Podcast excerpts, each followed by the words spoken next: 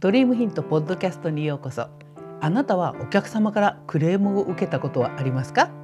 まあ、接客業をしてるとねお客様からのクレームって受けるの結構あるとは思うんですよね。で今日はネットに悪い口コミを書かれないためには何に気をつければいいかについて解説します。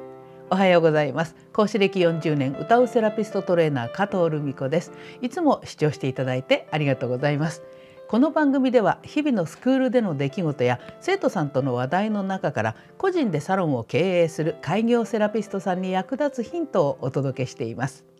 先日の授業でねある生徒さんがお客様から書かれた悪い口コミのことでちょっと落ち込んでいたのでそれについて皆さんにもお話ししようかなと思いました。内容に入る前にお知らせです。この音声セミナーが YouTube 校のメンバーシップでビデオで視聴できるようになります。ワンコインで限定音声セミナーがビデオ版で視聴できたり有料プログラム向けのライブセミナーが視聴できるようになりますので興味のある方はこのエピソードの詳細欄からチェックしてみてくださいね。その生徒さんはね集客サイトにも掲載をしているんだけれども最近ではほとんどが定期的に通い続けてくださるリピーターさんで信頼される真面目なセラピストさんです。でねどんな事情なのか聞いたら口コミの中身っていうのがサロンで名前を呼び間違えられました。たまにしか来ない客でも失礼です。気に入って通っていたけれどもう二度と行きません。っていう内容だったそうです。確かにねお客様の名前を間違えるっていうのは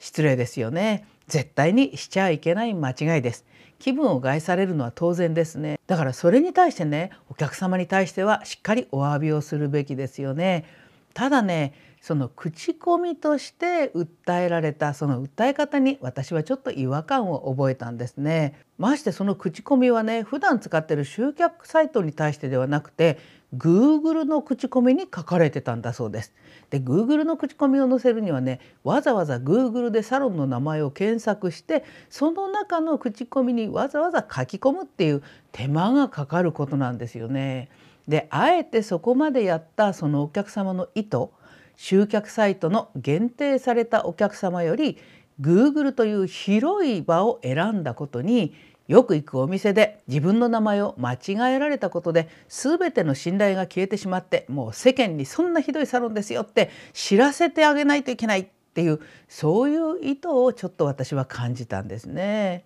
でこの生徒さんねどのお客様に対して名前の呼び間違いしたんだかいろいろ思い出してみたんだけどなかなか条件に当てはまる人がいないんだそうです。でたまに来るお客様で口コミの前後その後に、もう来ていないお客様だとするとあの方かなっていうなんとなくの想像はできるんだけれども自分自身が呼び間違いをしたっていう記憶が全然ないんだそうです。で本人もね10年近くサロンをやってきてたのでこんな初歩的な失敗はダメだって思って初心に帰ろうといろんなやり方を見直したんだそうです。でね接客では絶対にやっちゃいけないこととして本人も大反省してるんです。だけど公の場に口コミとして書かれたことにちょっとショックを覚えていたんですね。で私はね初心に帰らなきゃいけないってその失敗を反省できて改善しようとして頑張ってる彼女をね素晴らしいと思うんですよ。失敗の原因は慣れから確認を怠ってしまったことなんですよね。まあセラピスト10年にもなるとねもう目をつぶってたって もうできちゃうことかもしれないんですがね万に一つも間違いを起こさないようにするということがやっぱり日々大事なことなんですよね。で新米さんだったらねこれこんな失敗を起こしてないと思うんです。名前を全然覚えてないからカルテを手から離さないで名前を毎回確認してから読んでるはずなんですね。ところが彼女はもうすっかりベテランのセラピストさんなのでカルテを手元に置いてなかったんですね。で逆にね熟練者で以前来たことがあるお客様だったっていうことでセラピストにかなり油断があったとは思うんですよ。まあそれはセラピストも人だからねどんなに熟練していても間違いや失敗はするものでしょだからこそ毎回新たな気持ちでお客様に向かっていくって心がけがすごく大事なんですよね。で悪い口コミを書かれないために失敗を防ぐ方法ってねこれは失敗をやってしまわないように対策を取ることですよね。で私たちドリームヒントではそのためにもチェックリストというのを推奨しています。日々繰り返すことでも一つの漏れも残さないようにこういうねリストを作ってハードケースに入れてね水星マジックでね一個ずつチェックを入れていくんですね。こういう始業前のリストに今はね実は感染防止対策のね消毒のリストが加わっているんです。これはねコロナが収束した後も変わらないルーティンになっていくだろうと思っています。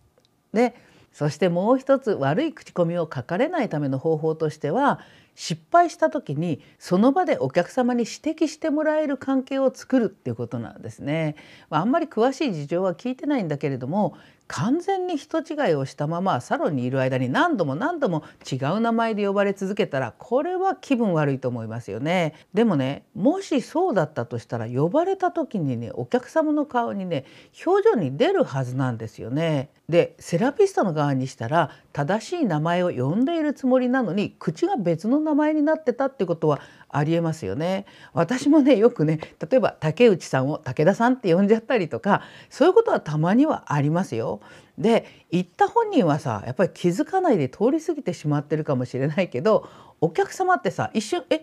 てなるはずですよね。で彼女はそのサインを見逃しちゃったかもしれないですね。お客様の「え？に対してセラピストも「え？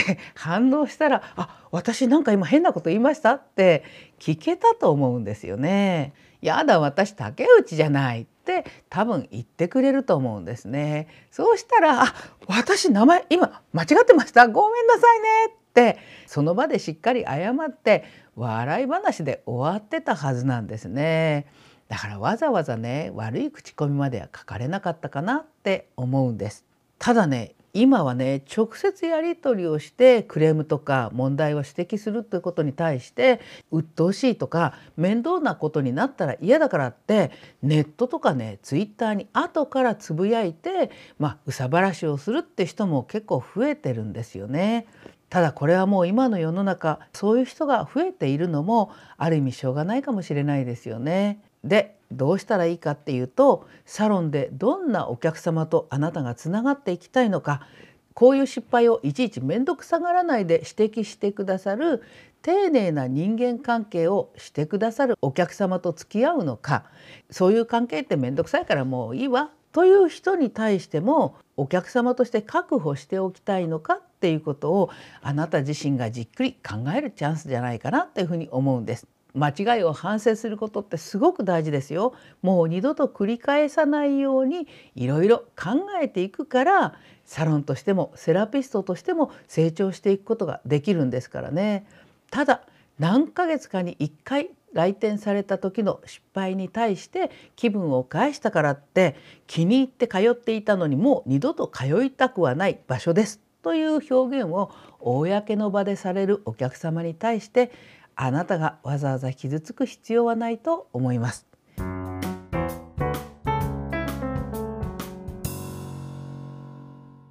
あなたのために良かれと思ってやってくださるお客様なら絶対直接失敗を指摘してくださるはずですからそういうお客様とぜひつながっていきたいですよね。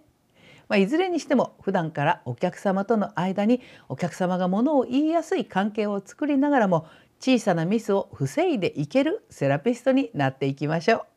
はい、今日も最後まで聞いていただいてありがとうございました。この番組ではこんな風に日々のスクールでの出来事や生徒さんとの何気ない話題の中から個人でサロンを経営する開業セラピストさんの役に立つヒントをお届けしています。今後も劉先生と交代で音声配信を続けていきますのでスタンド FM の方でもぜひフォローしておいてくださいね。それではまた次回の放送でお会いしましょう。